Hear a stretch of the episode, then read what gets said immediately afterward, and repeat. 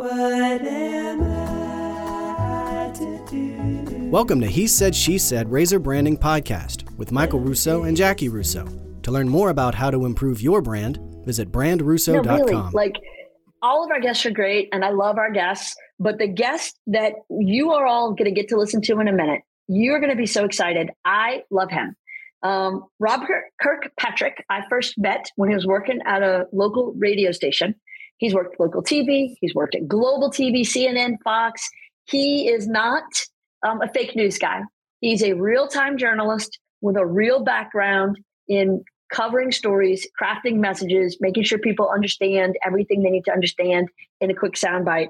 And now he's gone private. He's working in the private sector for a company called Airspace. And I think you're going to be fascinated by the information he has to share about marketing, about global branding, about trade shows, about company culture, about work from home. Um, he's really hitting all of the major points that everybody I know in business is struggling and dealing with. Michael, what do you think about Rob's take on modern branding? Well, I think the biggest thing is is you know dealing with things that we deal with every day is um, dealing with the differences between B two B and B two C branding and marketing. Um, they're two different animals. They, they require two different approaches, but they all have similar things that should be implemented, which is you know having a good definitive promise behind the brand you know knowing what you're about knowing who your audience is those things don't change and a lot of people think that you know b2b is uncreative in a lot of ways and unsexy, if you would. But but there are ways to implement creativity in there and not shy away from it. It doesn't have to all be business, business, business. There's a way to still touch on emotional connections. And and one thing he talked about was, you know, how do you what are the things that your business or product do that people need basically how, how, how does what you do affect people's lives. And if you can hone in on that, I think you're going to find ways to talk better about what you do and how you do it and how it can influence everyone um, that comes in contact with it and why they need it. That's well said.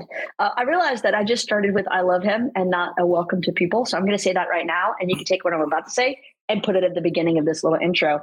Welcome So he Said, She Said, Razor Branding Podcast with Michael Russo, Jackie Russo, and our special guest today, Rob Kirkpatrick.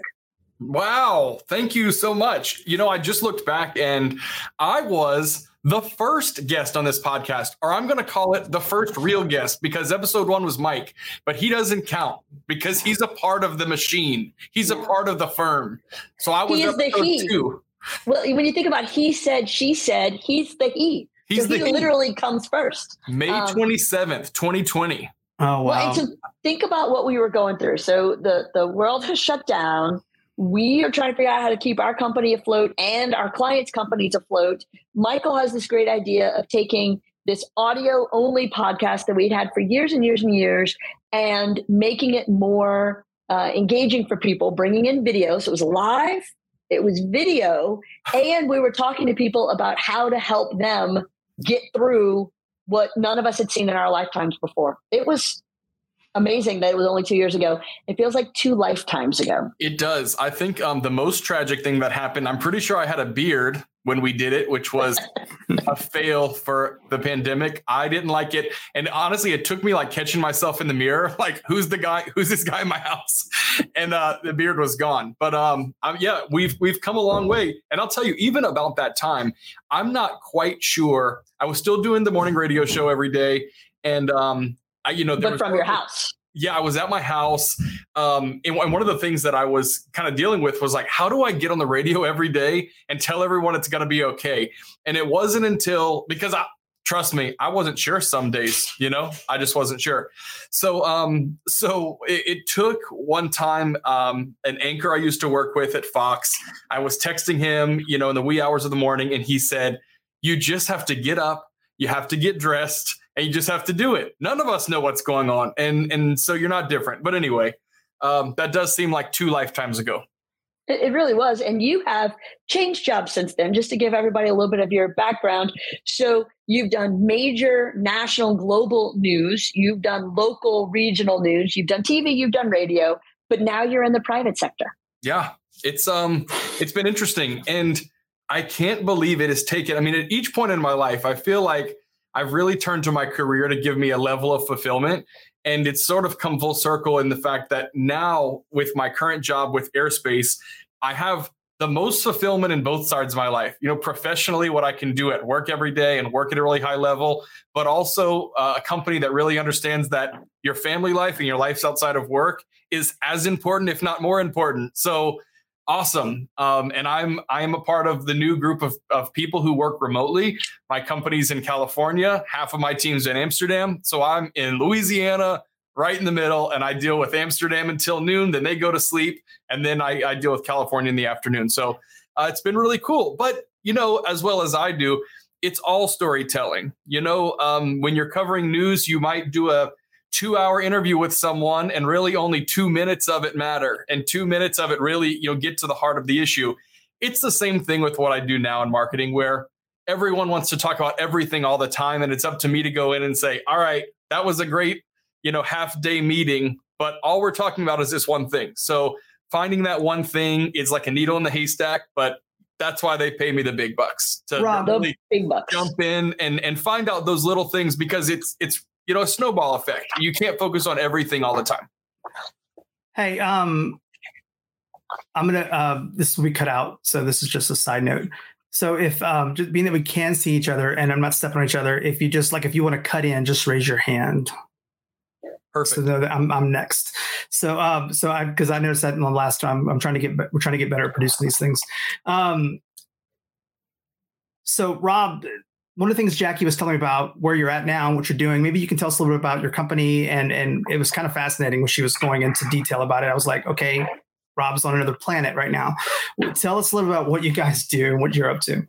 So, airspace um, calls itself a modern freight forwarder. So, that's sort of inside baseball language. Uh, FedEx is a forwarder, DHL is a forwarder, USPS is a forwarder when the folks started airspace only about seven or eight years ago, they really took one central item to deliver, and that is organs for transplant. So if you think about how something gets from point A to point B as efficiently as possible with the most visibility as possible, and really take that model, which they perfected, and apply it to anything that has to go cross country or around the world, that's what airspace is. So it's really a niche within a niche. However, when you look at what we get to do day to day, and and yes, we are sending parts to um, airplanes that uh, a Delta Airlines flight that might have a problem. Um, that we can send a part to them quicker than anyone else can get it because we can literally put it on another flight and land it at the airport and have someone walk it over to the plane. The same thing works with organs where you know, previously with a really manual process, a surgeon on the receiving end wouldn't want to start surgery until the kidney is on the ground and it is on the way and you're confirmed. Well, with the software, because everyone's using an app, you see where that organ is at all times. So really take that model and make it go around the world with any item that has to be point A to point B as efficiently as possible. And um, kind of the new part for me is, um, you know, AI, which is not just Terminator technology, but um, how AI and machine learning come together. That's that's how it all works. So it's really fascinating. I, I could talk about it for for hours, which I guess I'm in a good role for that. You're in a great role for that. You know, it's funny when somebody asked me the name of your company the other day. I was like, Space Force. No, no, that's not right. Air Force. No, no, no, that's not right. Hold on. It's a combination of those two words. it is. It's been really fun. How did you end up there? I mean, in this journey, how did you end up in this across the globe situation? Well, you know, I always tell people that networking is is you know another job. It's a part of it. It is how every opportunity has ever come my way. And actually, someone reached out to me um, with this role in hopes I could help them find someone for the role. I had a job and I wasn't necessarily looking. And then, of course, as I went line by line, oh gosh, it's me. Like it's it's me, it's me, it's me. And uh, there were two words that really stood out to me, and, and it's really defined my role so far, but also in the future, and also pretty much defined any role I will ever take in the future. And that is my focus is on impact every single day and growth. And when you're not doing those two things every day, that's what I have found. That's when I get bored. And looking back at previous jobs that I just sort of hit a ceiling and what else am I going to do here? It's when that ended, when there was no opportunity for growth and there was no way to make an impact every day. So if I get up and am able to strive to do that every day, then I'm I'm super happy. This job has just turned out to be one of those things that um, everything just sort of fell into place. You know, we were um, we were talking the other day with someone um, on another podcast, and Jackie had mentioned how the perception of B2B branding versus advertising, even more marketing compared to B2C, you know, you're you're you you stop thinking create creatively when you in, enter that realm, you know. Um, but it doesn't have to be that way. I mean, you know, when, when you're in that world now, B2B, you're not dealing with consumer based uh, marketing per se. How do you approach that from what your day to day is like? So, you know, I don't think it's as different as one as, as people want to think. Um, obviously, two trains of thought. You're selling to another business or you're selling directly to the end consumer. At the end of the day, you're still selling to another human. And there is someone, even in B2B, that's having to make the decision to go with you. There are a couple little things that are different. You don't have as much emotion as a B2C product, you don't have that emotional attachment to the product. However, you have a job that needs to get done and you have someone on the other end who's trying to a save time which means saving money and being more productive. So as long as those three things can happen then that's your selling point. And so that being at the core of our business whenever we do get to have those conversations and you know it's interesting in our business because the word freight gets used a lot in a lot of what we what we do. But when you're talking about organs that are going to save someone's life that's not freight you know that's just too cold to to call it freight. It's being moved the same way as freight. It's it's being handled the same way but it's different. So you do have to think about those things. And um i think the organ procurement agencies are like the unsung heroes. People always hear about transplant stories and they know that they happen and they know they're you know kind of one in a million one in a billion chance that you're going to have a match and everything else. But these organ procurement agencies have people that spend all day, every day, finding matches for people. And until you actually see it come full circle with us, it's when it when the organs are are taken and flown to the recipient. Um, about two weeks into working at Airspace, I got this really grainy video sent to the marketing email box with no explanation. I sort of knew about when it was taken and who it was from, but it was a helicopter. Okay. And there were people cheering. About two days later, I get an email that's explaining the video like, hey, sorry, the email didn't go through or whatever was the case. And that was someone who died, um, had a traumatic brain injury. His family was gathered on the lawn um, outside of the hospital when he was taken off of life support and his organs were removed. The helicopter that flew over him were the organs from him going to the airport, and that was our flight. And, you know, it gives me chills just to think about that. And I think that as far as on the internal side, I mean, obviously I'm handling both. I'm, I'm talking to external customers, I'm helping on the revenue side, but also, you know, keeping our employees grounded in what we actually do. Like that's what we do. That's pretty cool to have that. And so I actually keep that video on my desktop and I'll share it with you guys. But I keep it just, you know, every once in a while, it just seems like too much of a grind, which all jobs have those days. But whenever you look at that and you're like, that's why we do it, then that's what makes it all the time. Hey, Rob, can you go back and tell us the company tagline that you mentioned at the beginning of this program? So, uh, I mean, just generally, a, a, internal kind of describing it like a modern freight forwarder. Okay. And then compare that to the story you just told about the lives that y'all save every day. And I feel like sometimes messaging doesn't quite do it. So I should I should be clear too. The modern freight forwarding is something that's sort of used to describe us internally within an industry, sort of talking about those things. The two things that really stand out, another tagline that we use a lot, and you'll see it on our website, is fast shipping, smart tracking, because it's both. Yes, it's speed, but it's also the ability to always see where it is. And, you know, I often think as I constantly am shipping things all around the country for trade shows and employee events and everything, you know, if I could always see with every shipment the same way I can see, you know, where my Uber car is, you know, that is a comparison that people often make with airspace is like, oh, so it's like an Uber driver. Well, in the case that in the sense that you can track it, that's great. But I mean, when you talk about speed to dispatch and you're talking about sometimes like under two minutes to get some someone to head to the hospital or head to the warehouse, they all have TSA clearance. They drive it straight to the airport. And so uh, it's funny because a lot of our drivers who end up driving from us for us, they might have been previous rideshare drivers, but then like find so much stability. And it's also really cool that the things that you're going to pick up. And um, I, I, think that's interesting. But yeah, but back to your point, that that modern freight forwarder, that's where it's really separated because you know the sort of antithesis of that is manual. And the previous way that all this was done was it was like 20 phone calls. Oh, you know what? I know someone who has a truck in Phoenix who can probably meet you at the airport, but we're not going to know how much it's going to cost. So you're just going to have to trust us on this one. That is the problem that we set out to solve to say, this is how much it's going to cost. This is when it's there.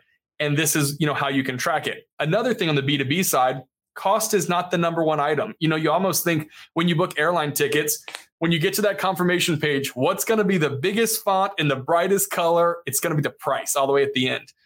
With what we're doing, that's a part of it, but if it can be there on time, the price is second tier. I mean, that's that's not where people are looking. So it's a little bit of a change and another one of those B2B versus B2C moves. Well, I think you know the um, the emotion. A lot of people get confused when we talk. We talk a lot, a lot about that here is emotional connections and um, and and trying to find those emotional tie-ins with your audience. But emotion is not just happy or sad, and it, it's mm-hmm. it's it's how you feel about something and how you connect, right? And a lot of that boils down to, especially in the B two B environment, is how does what you do benefit my life as a consumer?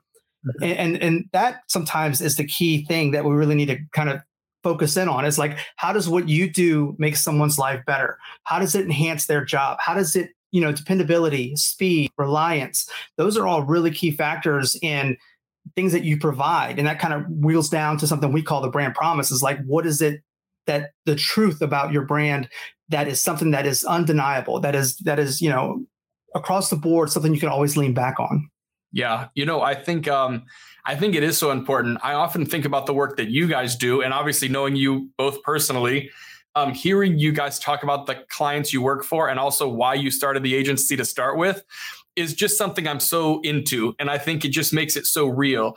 You know, you're not in a situation where you're just trying to be a PR factory. You know, you're not going to take every client that wants you to do every harebrained thing and basically would, would be willing to give you a blank check for it. You're not going to do it. Like you have to do things you believe in. And um, it's it's one of the things I think that makes my job so easy. And and obviously I work really closely with the you know C-level executives because their buy-in is so important to me. And if they didn't have the buy-in or they didn't know why we were applying for this award or why we were, you know, hoping to be considered for this honor, then that would make it totally different. So when you kind of go back to that brand promise, one of the things I love is a fireside chat. And it's one of those things that's sort of on my list. I just love to do to talk about you know why these things happen you know when airspace was uh, founded it was founded based on what what is that problem that I, I mentioned before it just took too long you didn't know where it was no matter how important the shipment it was hard to track and uh, Ryan Rusnak, who's now our chief technology officer, he's the one who wrote, you know, the guts of the software and the platform that we use. Nick Bokeo is our CEO, but he was also the other co-founder who had the idea. They spent months with Ryan sleeping on his couch, just coding 24 hours a day. And Nick says, like, he would just like slip food under his door like to make sure he was eating and drinking and sleeping, you know? And so when you go back to that and, and you start to really look, I think, you know, having that promise and really living it, not like this is what we're going to say publicly, but this is what we do internally. I'm telling you, I, I've never worked somewhere than I do right now where we love customers to come to the office just to walk around and see how it's done, to walk through operations, to look at you know things that you really can't control the weather the traffic you know what flights are going to do but you can predict them. And so that's where the technology comes into it and really to say yes we can detect these things really quick but what is detecting it if you don't move to make a change to adjust it? So that's just sort of what we are always doing on the back end. So you mentioned trade shows. I'm going to circle to that real quick. Um, we didn't have any in-person trade shows for a couple of years. Everybody was virtual. Now it feels like i mean based on the number of speaking requests i'm getting they're back with a vengeance. Mm-hmm. so tell me what it's been like being out there on the floor doing live trade shows again.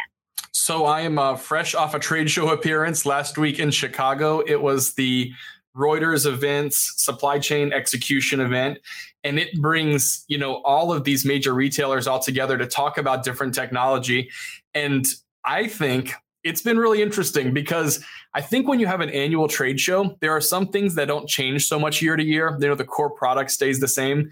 But what I'm seeing is now that you've had a two year gap in which companies have had to pivot. Sorry to say the dreaded P word that we all said too much in 2020, but all of these companies have had to figure out different ways to do things. And in many cases, they've stumbled across better ways to do their business and, and their product and all their offerings than they did before. So I have found it's been super enlightening. It almost feels like everything's new. And I mean, of course, a lot of it's new to me because um, this is kind of my first foray into live trade shows since I've been with this company. But everyone is super excited.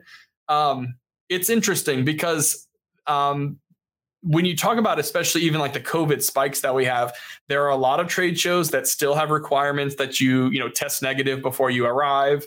Um, we've had actually had a couple situations where someone who was perfectly fine no symptoms just living their everyday life took the routine test to get on a plane and they tested positive. And you know so it's always just sort of being agile to that. And um but yeah but the, the trade shows are fun. Um, i will say it's interesting um whether you're talking about the venues or the hotels or the organizers or the GSCs who are working these things, the turnover has been massive. And so there is a lot of issues that come up that I'm like, this has been solved before. What are we, what are we, are you asking me this question? You know, because I think we did just get so used to everyone knew what to do. It was muscle memory. You just went there, you set up, you did the show, you packed up, you went to the next city. And it's not like that. So it's kind of like everyone's relearning, but it's really fun. Well, it's you know, I think of it almost as like somebody who's had some sort of massive hospitalization and they're having to learn to walk again. Yeah. We understand it logically, but that muscle memory is gone. And so mm-hmm. now it's about making those pieces work together. And what we're seeing is a lot of people who are finding the opportunity to improve on the old ways. Yep. Uh, so, you know, better promo items, better um, connection to the target audience ahead of time, better opportunities to engage during the show, better follow up. So, are y'all finding this in the shows you're going to as well?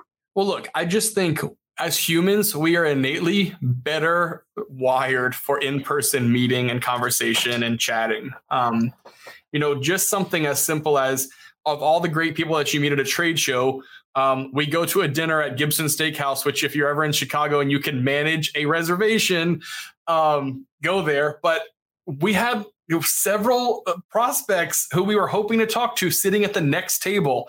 And we set up meetings based on that one dinner. So even though things are happening at the trade shows, the periphery is also super important, the cocktail parties and that sort of thing, because people can just meet. And I think that um, you know, sometimes a meeting request or a cold call is so easy to just send to the spam box. Like, I really don't have time for this, but you know, everyone's there for a reason. Um, there was a guy that I worked for several years ago, and it's some of the best sales advice that I ever heard.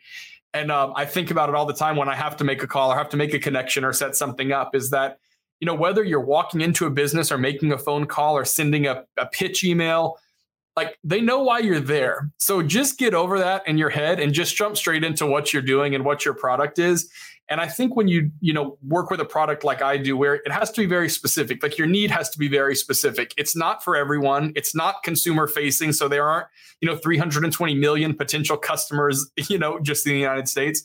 Um, so really sort of making that human to human connection is where it is. And I think live is just it just feels so good it's so exciting to be around and of course you've been planning these things virtually now so then you get to meet up with people who you've been talking to for months and um, it's where real business can get done. I think a, a, big part too. I mean, like the the Zoom world that we're all living in has has changed so much, right? And um, obviously, you know, anytime that we're able to make one-on-one connections, it changes the, the relationship automatically. But I think for a lot of people, some people are just better on Zoom and some people are not you know and, and that sounds weird but but you know if, if you do it enough it's like having the right setup being comfortable having these conversations and knowing how to pause in between them and listen and and when to talk and there is an art to it as well because I'm, I'm i'm on more calls now than i ever have been i used to be you know as a creative director here i was not brought out into many meetings, but now I'm much more accessible. So I'm mm. drug out into the public more than I would care to be. Yeah um, which is fine. I, I, like having access to clients. I like having them having access to me. But at the same time, it's it's you know when you're in a mindset of okay, I'm grinding out my work now. I got to jump on a Zoom call. It's like they're stepping into my my bedroom almost. You know, mm-hmm. it's like you mm-hmm. know un, almost unannounced. It's like all right, hey, now I'm in your space.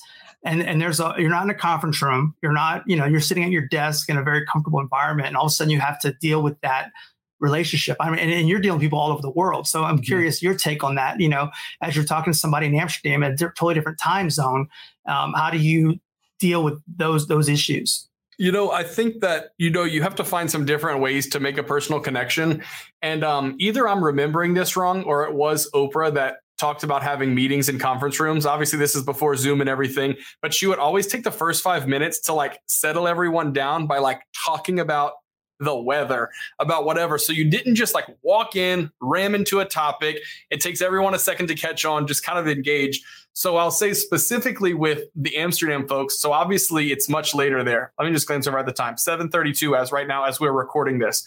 But um, so I had to get used to them going to sleep because we would be in like deep chatting about things, commenting on videos, design input, everything else. And then they would go silent. And I'd be like, well, we were in the middle of something here, but it's 10 o'clock there. So that's been a big change. Um, but also in Europe, they we're I feel like we're just sort of learning this in the, in this situation. Like, of course, I'm 100% remote. I spend a lot of time in California, but it's not so structured that I have to be there the first week of every month for five days in the office. So, you know, I'm even sort of getting used to being able to be somewhere like, oh, I get to visit family, but I can work in their guest bedroom. Great. Europeans, they've been doing that forever. And so like they would just casually pick up their laptop and like show me the Alps out of the window. And so, you know, that's a cool thing. And, and the personal connection I think does come.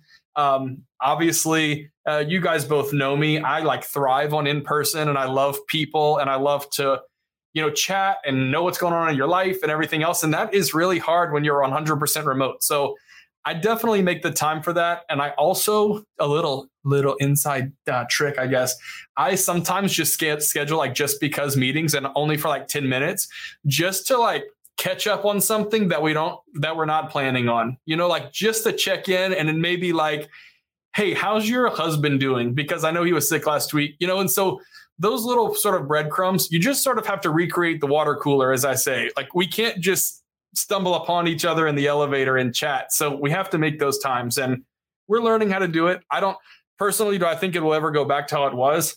Absolutely not, because I think companies have realized when their net can be so much wider for talent, they're never going to get that in the immediate area. Even in somewhere like San Diego, it's beautiful. There's people everywhere. But to get your talented people and the best of what they do and if they can do it effectively remotely then then what's the issue so two questions on that uh, one i think that what you've just described oprah may have claimed it in a show but that is an innately southern way of living. We i think Love as it. southerners have to have the personal connection. We have to find the who do you know? How do we you know yeah. uh, cooking? Uh, there's got to be some level of connectivity. And i found that when i worked in los angeles or new york and didn't have that kind of southern approach it's a much colder um, distant way of business. It doesn't feel connected yeah it's definitely a southern thing i learned actually when i was working for cnn and, and dealing with people all over the world um, there was a veteran assignment editor. Her name was Calandra Corder, and I'm still dear friends with her still to this day. And when I was sort of hitting a wall when I first started there, because no one was as loud as me, no one brought king cake for the office in February. No, like no one did any of that stuff. And one day we were in the elevator together, and she said, "Now, Rob, what you need to understand is that in the South, we're your best friend on day one, like until you mess it up, and then like we're never gonna forget it." In the North and everywhere else around the world, you really have to prove yourself to be a good friend. And then you might get a bunch of chances. So just keep that in mind. And like that has helped me when I find someone else from the South. I mean, there's someone I work really closely with that the second meeting she had, she's like, Oh, Louisiana, do you know Bobby Hebert? I'm like, I'm like, yes, I know. She was like, oh, well, his daughter was my roommate in college. And I'm like, great. Like, there's our connection, you know? And so I might have sent her a gift basket of things from Louisiana last time I went, some pralines, but um, you know, those little things are important. And and I'm with you. I think it is a southern thing, but if if nothing else, what I get feedback wise is you know, you do things with a smile on your face and nothing really nothing really gets to you. And and truthfully, that's probably the news business. Everything could just turn on a dime. You know, you could prepare a show for 8 hours and then a plane crash happens so it all gets deleted. That's just the life I've always lived. So I don't know. Maybe I do have some some traits there. I, think it's a balancing act too. I mean, because um, we we we've always battled with that. Um, Jack and I both worked in bigger markets before we moved back to Louisiana, where home is, and started the agency like 20 years ago. And um, of how to be southern, how to be hospitable, how to be comfortable without mm-hmm. being unprofessional. You know, that there's yeah. a balancing act with that. And because we deal with, we have companies that are that are global and, and, they have offices in London, and we talk to them all the time, and and trying to balance that of not being too comfortable. Like even even we talked about that. Like how are you comfortable in a Zoom call? Like our conference room here is a bunch of couches. We don't have a board table, but we're just not those mm-hmm. people. You know. So for us, this transition is pretty comfortable in, in itself of, of being in the moment. You know. But when you're talking to a CEO of a, big company, and how familiar are, can you be with them, you know, in that conversation? Yeah. Um, you know what I've always found? I do a lot of work with uh, folks in the UK as well that they usually appreciate it. However, you know, you just have to prep. And I mean, I think that's one of the things, it seems like sort of a low hanging low low bar low hanging fruit like of course you'll prep for a meeting but you're going to go into some things i'll tell you there, there's a project i worked on recently with someone who when you try to get a meeting on their calendar, their assistant books their calendar in five minute windows. And so I got a coveted five minute window. Imagine me, like, I can't tell you who I am in five minutes and what I do, you know? So you really just have to jump in. And it's funny because in a series of five minute increments, like we're best friends. And I think if you know your stuff and you go in there, if you have someone who's booking their calendar that tightly, they understand that you're not going to have time, so you just have to get to business. And that's I, I, you know I try to read those sort of situations and just go in and start with what I have to say and let's get it. And um, you just learn how to do it. But I agree, it is a, definitely a balance and definitely you know kind of a skill. But I think the South can come through. No, because I'm going to talk about this real quick because this is a great story, and I may end up, end up having to cut this from the podcast. But Jackie decided for a stint that she would get a treadmill in her office. And so she's on a treadmill during calls. Now, I think that's fine level of casualty, but it annoyed the hell out of me because I'm like watching her walk the whole time and you could hear the anyway. So we had a, uh, we pitched a client and um, I think we were like, we were in a little bit on it, but I think from what I understand, he was kind of unnerved by it as well. And we ended up getting the, getting the gig, which was great, but there's no more treadmill because I think those are things that goes a little too far in the comfortableness mm-hmm. of it, especially people that don't know you, you know, and that aren't from here and, and don't understand, you know, the comfortableness of of that act. Yeah. I hope this doesn't get cut. I hope it stays in. And I'd like to point out that that story had no relevance to anything we were talking about. he just wanted to bring it up. And point of clarification, we did not get hired because I was walking on the treadmill, period. He liked us better than the other agencies. Um, they finally land on an agency they're going to hire. They're miserable. Uh, the CEO says, "You know what? I feel like we should really go to that agency. I don't, I don't remember their name. It's the one that had this the, the razor branding thing because we definitely need that whole process." And she said, "Those are the ones that were that that lady was walking on the treadmill." And he goes, "Fine, we'll hire him anyway." so that's the whole story. Well, to be clear, and there's client, and they love us, and it's fine. Yes. Um, I mean, you know, to each his own. Um, I stand up. I have a stool. Um, I don't know. Think I want to get in the middle of this. He said, she said. You don't. you really don't. You know what? I actually want to bring. There's a campaign I want to bring back, and it's to bring back to each his own. We've lost that. We have lost to each his own. Every you, you mad when people aren't thinking what, how you're thinking, but we used to just say, "Bless her heart," or "To each his own," and we'd move on about our life. So let's bring that back because we need more of to each his own or her own and just move I on with that. life. I love that. Um, you were talking about uh, having team members working in different places and the versatility that it gives us to travel and work from different places. And, and we're seeing this seismic shift in every industry, every client, et cetera. So, and I'm on board with it. I've been on board with it since before COVID. However, I also feel the feedback of trying to keep a corporate culture into place, trying to help um, uh, new first time employees just getting out of college who've never worked in an office atmosphere before. How do you balance that? Yeah. Um, I actually have someone who's in their second week working for me in the Carlsbad office. And um, and she's a little bit younger than me. She's had a job out of college where it was extremely rigid, like extremely almost pop probably had to punch in and out rigid. And so there's been actually a lot of sort of like deprogramming that I've had to do with her because, you know, there's something came up like a relative's graduation. Go to the graduation. Don't ask me about it. Go to the graduation. There's little things like that that I almost feel like people end up damaged by the thought of like, I don't take PTO because I don't want to ask for it. And um, you know, I know Russo has been on the forefront of the the free PTO situation.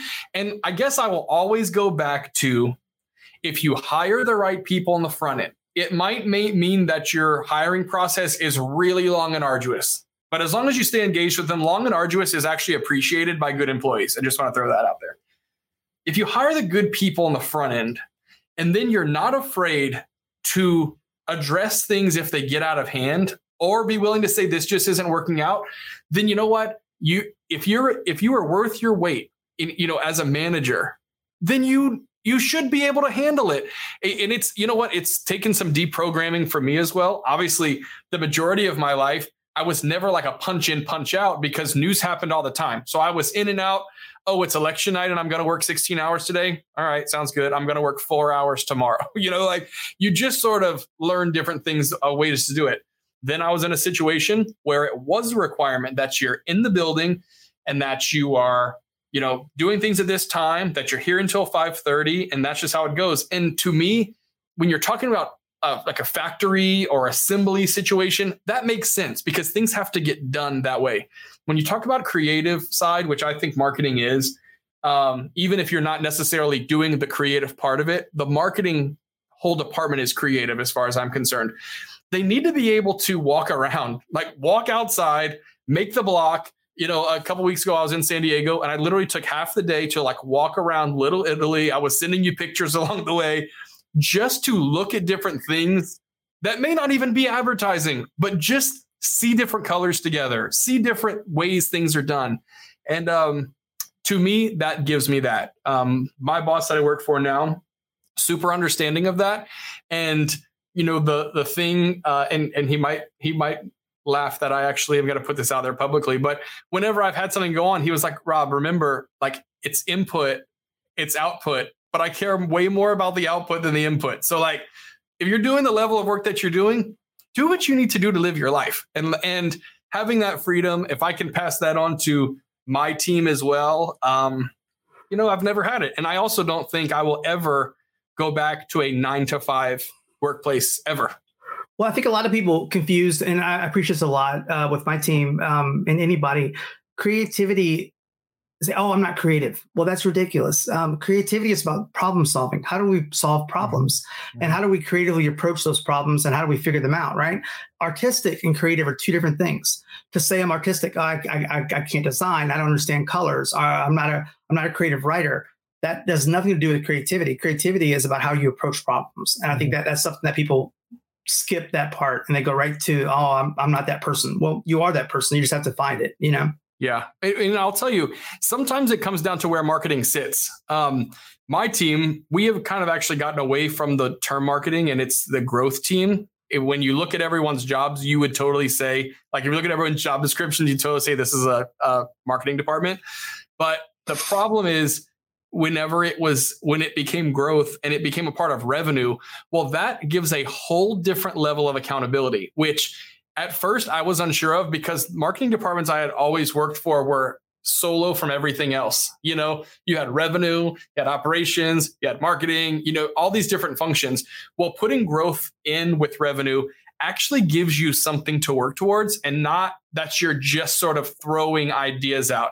And I think that's where the issue happens um, and why either people get burnt out or and you guys know how this goes you just feel like you're working towards nothing well when you put it with revenue and you actually have numbers every single month that happen and you can draw those lines much more clearly it's what keeps everyone really motivated so you know, uh, it may be easy for me to say because I'm working for a company that is having massive growth right now. And, you know, little things that we put out there become big things, you know, CNBC Disruptor 50 and, you know, global thought leader um, positions that we've been um, given. And, you know, so it may be easy. However, I think when you set up your whole organization to really rally behind that, the whole point of marketing slash growth is really to just tell the stories of the things your people internally are doing then that's it. You know, it's I try not to make it too complicated because to your point, Mike, like that's where you get to a point where it's like I can't even think. I have to go home because I'm like have like writer's block or I have something. If you just take a step back and take it less seriously, I think that's when the best ideas come. I mean, for me, it's in the shower. I, I wish I had an expo marker. I, I wish I could write down taglines because that where that's where they come to me. But you know, you need a bigger shower. That's all. Uh, speaking of all the accolades that y'all have gotten, I think we we we would be remiss if we did not give you and Airspace a proper shout out for some big accomplishments uh, that y'all have had in the past few months. I mean, it's not every day you get featured in Times Square and get such a major major investor. You want to talk a little bit about that? You know, um, so it's really interesting with airspace. I talked a little bit earlier uh, in this podcast about how everything's very genuine. And one of the things I love is that, you know, from the C-level down, no one has ever said, Rob, throw money at it. Buy every award you can get. We want to be in this. It was always, those look good as long as we can earn it, like as long as we can do it. And so a lot of these things come down to sometimes months of, of these organizations asking questions, really long application processes. Um, you know, the company is private right now. So at the end of the day, you you know we're not publishing numbers every month you know and so it makes it a little bit difficult so um, CNN, cnbc disruptor 50 was one thing that really stood out because we just answered questions constantly. And then to see you know just the other 49 that we're with um, it's really great company. And so i think when you get these things and you know it is on the merit of the company on the merit of the product it makes it so much more exciting than something you paid for. And you know, newsflash, there are a lot of these things that companies pay for and list to be featured on. So it makes me uh, really excited that we were able to do it. The one thing, um, you know, and to kind of give you some insight about how little pressure is put on me to do those sorts of things, I didn't realize that for eight years before, we had not been picked for it and gone through it. And so that was really cool. Uh, we did also uh, recently announce a $70 million funding round. Um, Ira Ehrenpreis is one of the coolest guys I've ever talked to. Just really smart, really awesome investor. And, um, you know, to know why he invests in things, there's a financial side, but there's an environmental impact side. And to know someone who has kind of both of those things running in tandem is what's really exciting. So thank you for the shout out. Um, you know, I, I've had to teach my uh, my CEO and the rest of them like, don't call me out don't don't congratulate me. Like this is my job. You know like there are people who are working much harder than me. But um if i can stand on the rooftop and scream the airspace message uh it's super exciting day in and day out. Uh, it's know, impressive. It is impressive. I, I do have a question though. Um i'm just looking through some of your materials.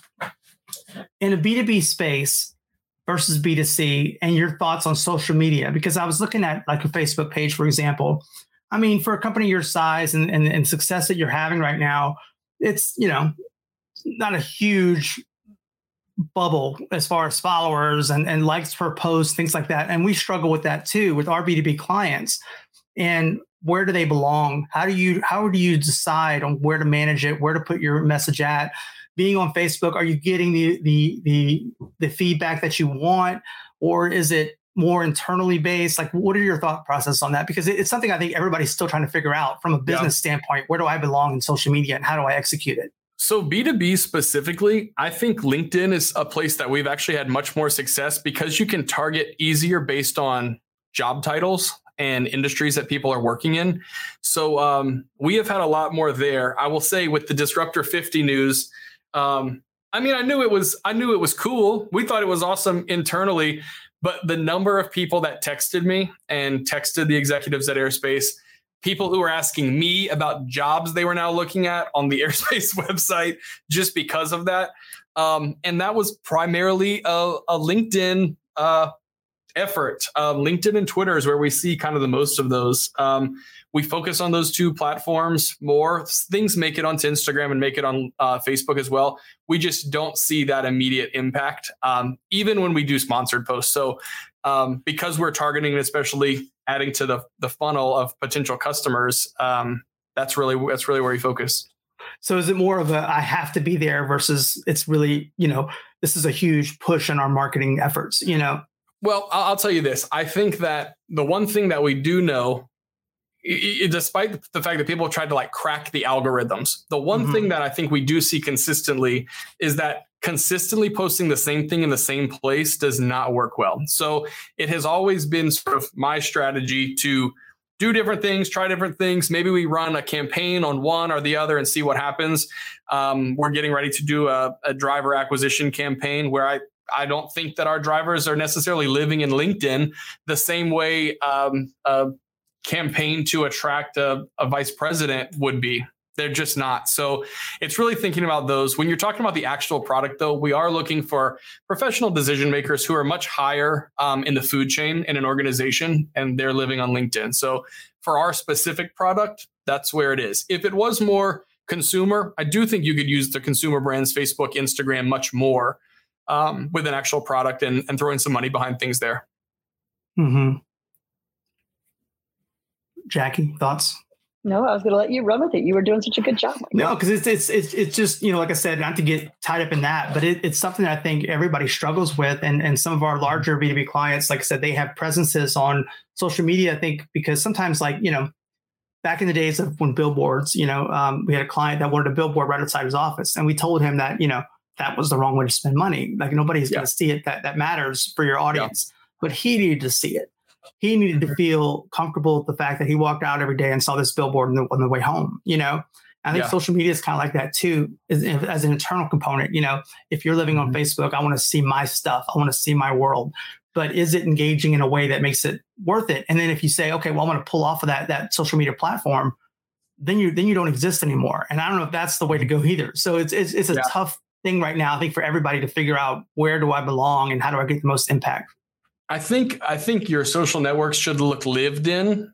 Um, mm-hmm. It should look like someone's there. Um, it's just not always going to work everywhere. Um, I, I don't like the idea of posting the same thing across all four every single time. I don't think that does anything for you.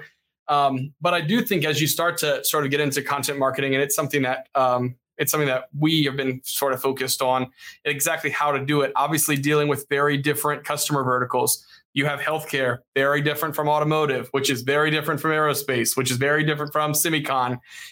And yet they're all wanting the same exact product. Shipping that's visible, that's fast, that's most efficient. And I think that's that's what it ultimately comes down to. Also, when you kind of look at these you like unique service offerings that you have. One thing that we have is called AirTrace, and it's a device that's about I don't know, maybe the size of a couple matchbooks, but um, essentially we can put it inside of a shipment and it measures temperature, impact, humidity, everything along the way, and it's also 5G, so we can always see where it is. Um, you interface with other technology along the way. FlightAware tells us where the plane is, and all of it sort of comes together to have that end-to-end visibility those are the things that I think you really have to hone in on, but also recognizing that your decision makers to do business with a company is not the same as the users. Um, you know, it's interesting to me when I think about what I don't know, which is a lot. There's a lot I don't know. Um, I assume that all delivery drivers and systems and programs were kind of set up equally. I'm listening to you describe the technology for how your transportation process happens. Fascinating. I think about the example you made earlier with Uber. Very nice to be able to see my driver on the map coming all the way around. And I think about some recent deliveries we've had. Um, now, we're in Lafayette, Louisiana. I, that's a smaller market. We have a big Amazon distribution center, though, just up the road that's supposed to make us more of a central hub. Um, when they interact with UPS or the United States Postal Service, sometimes we get stuff on the day we're supposed to. Sometimes I get a notification at 7:30 p.m that the office was closed and so they just didn't make it on time. They'll come again. Sometimes they say it was delivered and in fact we did not receive it and it appears the next day. All things I'm used to. This yeah. I have two seniors this year, a college senior and a high school senior. So this is the season of sending graduation gifts. All of that long wind up to say, I am stunned at how notifications happen in other markets. I send out, yeah. I don't know, 10 graduation gifts a couple weeks ago. The local ones, um, I don't see any notification whatsoever that anything was delivered, except for the little beep, your package has been delivered. Okay, fine. I sent one to um, someone in New Jersey. I get tracking the driver has the package on his truck. The truck is four stops away, three stops away, two stops away, one stop away. The package has been delivered with a photo of the package sitting on the front door on the stoop with a, like enough of a distance shot I could see the address. Never been to this house before, but it seems pretty clear this is the person's house. And I was like, wow. Yeah. So it's I love that y'all are really doing the technology right so that everybody's getting access to this information in real time because that's yeah. how it should be. The technology exists. Why aren't we using it? So I, I, think the difference is volume. So when you're talking about a FedEx or a UPS, they are shipping millions of things every single day. They are doing it in a way that works for them. You know, if you send FedEx, it's going to probably go down in this part of the country, it's going to definitely go through Memphis. And if it's UPS, it's going to go through Louisville. So that's where I think one of the things happens. So obviously, the general public is talking about supply chain right now more than it ever has. Okay.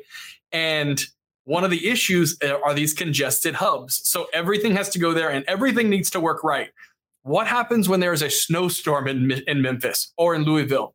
There are times where they have to like shut markets off for a day because of weather what makes airspace different is because we're not sending you know we're, we're not have you we don't have millions of packages all going to different places at the same time because we're handling every package individually when someone says this is the pickup location and this is the delivery location in an instant the system is looking at what drivers are available to bring it to the airport what drivers can pick it up what the weather's like in the two cities what's the historical um, you know delay or cancellation right for the for the flight that's the most direct. And sometimes when you look at it, you're like, that's weird. Why would it fly through Phoenix? And then, like later on, you realize, oh, wow, it's because they just now got 12 inches of rain in Dallas. And the system knew it because it takes it has weather data. And so, you know, that's the part that's just so fascinating to me. And should it have gotten to Phoenix and the place where it was going, maybe the airport closed down because of I don't know, a, a, a, forest fire or something, it will probably route it to another airport and just make the driver drive further. And that all happens automatically. And so I think the difference is kind of in the, the short answer. When you're following with a lot of these forwarders, you're only getting information when the bag is actually scanned or when the box is scanned. With Airspace, it's 16,000 touch points along the way, and they're all geo fenced. So you'll be able to know when your package is within a mile of delivery you know, or whatever situation you want. Do you want to know when it's on the block? It's all so personalized. And that's why when I, I try to explain it to people, which is why I start with the organ explanation, because when you think about a kidney or a liver that's going to save your child's life, you better know exactly where that is the whole way. And you better know exactly when it's going to be delivered. And I just think it's, you know, fascinating down to, you know, some of the some of the things that we have is okay, so once you're at the hospital, like where do you go in the hospital? Well, like that's all in there. It's all part of it. So I just think it's much more personable. You also are dealing with a driver. You know, since we've been here, I've had someone banging on my door because I got a FedEx delivery, which I'm sure I had a signature required that I didn't sign for. So I'm hoping it's out there. But um, you know, what you end up happening is it's one person who's in charge of this one shipment trust me, it's going to be there. You know, like unless there's some extenuating circumstances, they're not delivering a bunch of things. It's not going to get mixed up. And that's the really cool part. That's that's the really awesome part. I kind of love that. I love the personalization of it. I love the scalability and I love the technology because to me, everything you've described is the direction every company that wants to stay in business and be successful is going to have to tackle in a very soon future. The important part about it, though, is, you know, as good as the tech is, you know, and the tech is great. In my humble opinion, it's the best platform there is for point to point shipping.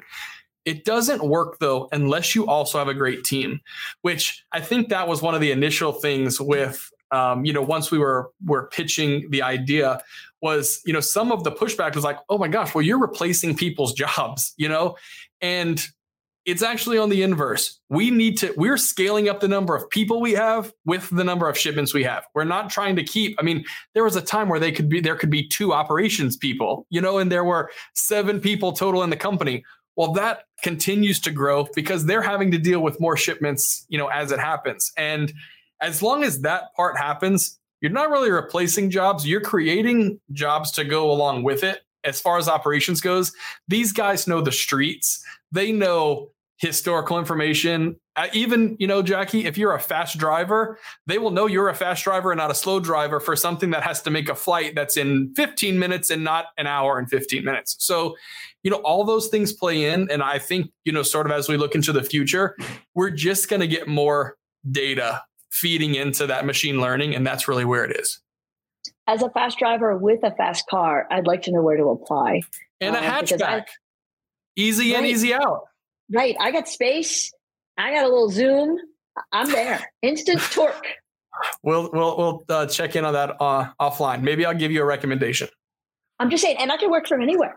I can Zoom call this podcast as I'm driving a vital organ. The only problem is, I would be so moved by the heroics of what I'm accomplishing that I would be drawn into tears and emotional breakdown on the side of the road because it would just overwhelm me with emotion. Is there something we should talk about, Jackie? Are you literally applying for another job right now? I might be.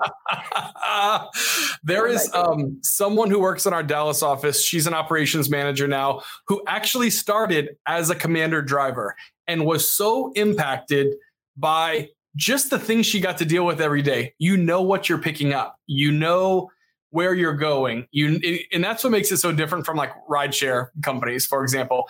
You don't know if the person you're picking up is coming out of a bar or falling out of a bar or if they can stand up. You know, all you know is that they could request you on the app.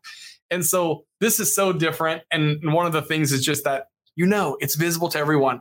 And so once you start to talk, like you sort of mentioned, her name is Jelena and she's excellent. And when you talk to her, she's so passionate to help people now with their own shipments because she has been a driver. She has picked up life saving organs. She, you know, it's just great. It's great. I love it. I'm in. I'm hired. All right. Good. Well, we'll we'll we'll discuss your departure and your exit interview after we're done here today. But um, for now, uh, we'd like to thank you, Rob, for being with us today and uh, sharing all of your um, adventures. And knowledge and expertise and wisdom and thoughts. June of 2024. Let's just do this every two years and get me on the calendar. I'm in. I love it. I think I'm still going to be at airspace. I'm here to tell you. I think you will be. I think you will be. You could be the head pilot by then. Oh gosh, no. You know what? That's always what I wanted to do with my whole life from the I time I was four years old. But you know what? I'm colorblind, so you cannot follow blue lights to purple lights. I will go straight off into the basin. Oh. What So- about your brother? Is he going to make a big move to join you Oh. now in the family business? Also colorblind. Oh, No, I don't think. I think everyone pretty much thinks I'm a little bit crazy, but you know what? I love it. The best, the best compliment someone gave me recently was, you know, Rob, one thing about you, you will not stay somewhere that you're not happy. I'm like, you're right. You're right. I'm gonna find find what gets me up every day. why Anyway, should thank you for anyone stay somewhere where they're not happy? You shouldn't. Life's too short. How about this? Life is short, but it's also long. I'll leave you with that. Life is short, but it is long, like marriage. Marriage is long. It's a long game. Gotta some days things it's go. longer. It's longer than others. Some days, Rob. It's longer than others. Some days. I- I'm with you. Anyway, thank you for I've, having I've me. met Sarah. It's been a Your marriage is delightful. You're a lucky guy. I think if we- anything, if anything, Rob, you, you, I'm sorry to step over you. You are like the ambassador of of of finding good culture. You know what I'm saying? Um, it's something we, we talk a lot about. I mean, you, you want to have people that are happy where they're at. I mean, you have to have a job, right? Hopefully, it's a job you enjoy working at and people that you enjoy working with, and and and that's a big component that some people skip in the brand building process. Um, if you don't have that, you're eventually gonna gonna suffer. let me tell you, I I really, I mean, not really, not for the podcast, but I had this conversation literally last week with our CEO because I changed some of his messaging to the company as a whole. And he would put in the email, he would put in the thing like, well, Rob's Rob's telling me my updates aren't good enough, so here's what we're doing. And I'm like, don't I don't want the credit. And he literally sat back at his desk and he goes, You're asking me to do something I'm really not comfortable for. I'm not taking credit for someone else's work. And I'm like, that's what makes you a very interesting CEO. like, you know, you pay me to do that. Let me help you look good.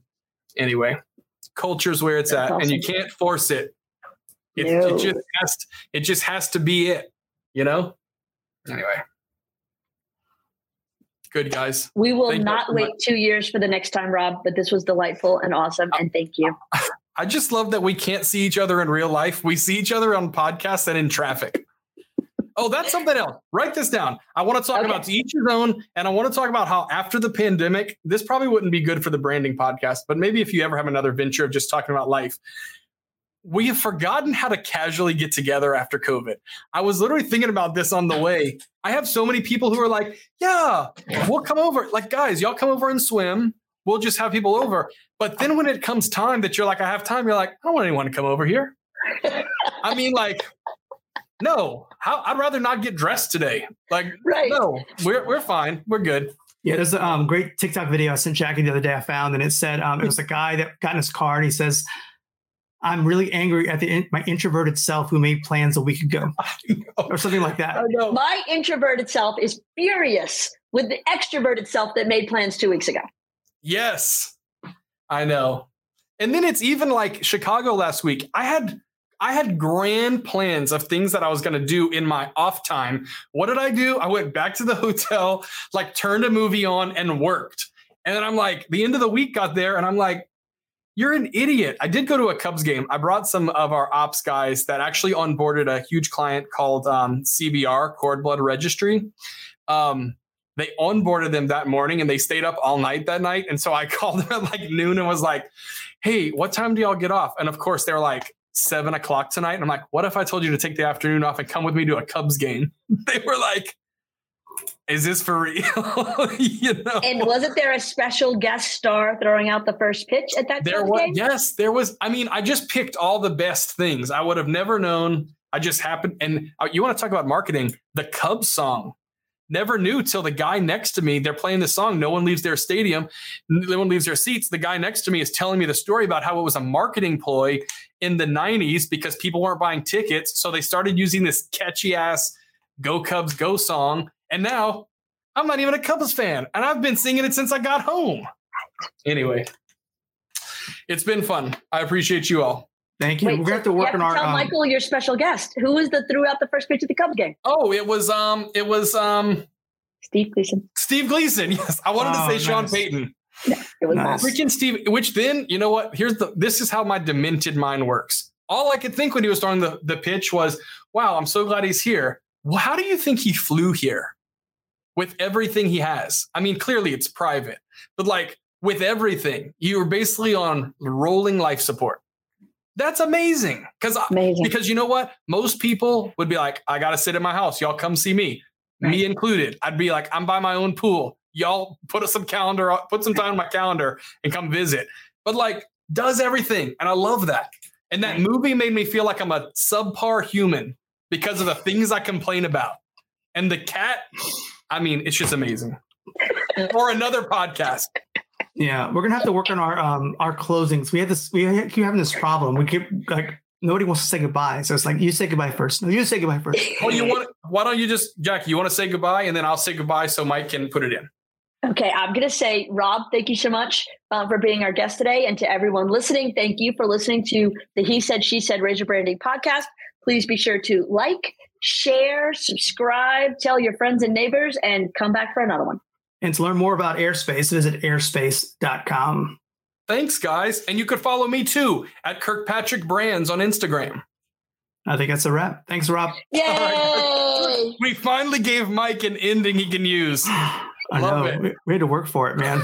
That's awesome. All right, guys. See you later. Thanks, Thanks, Rob. Rob. Bye. Bye. when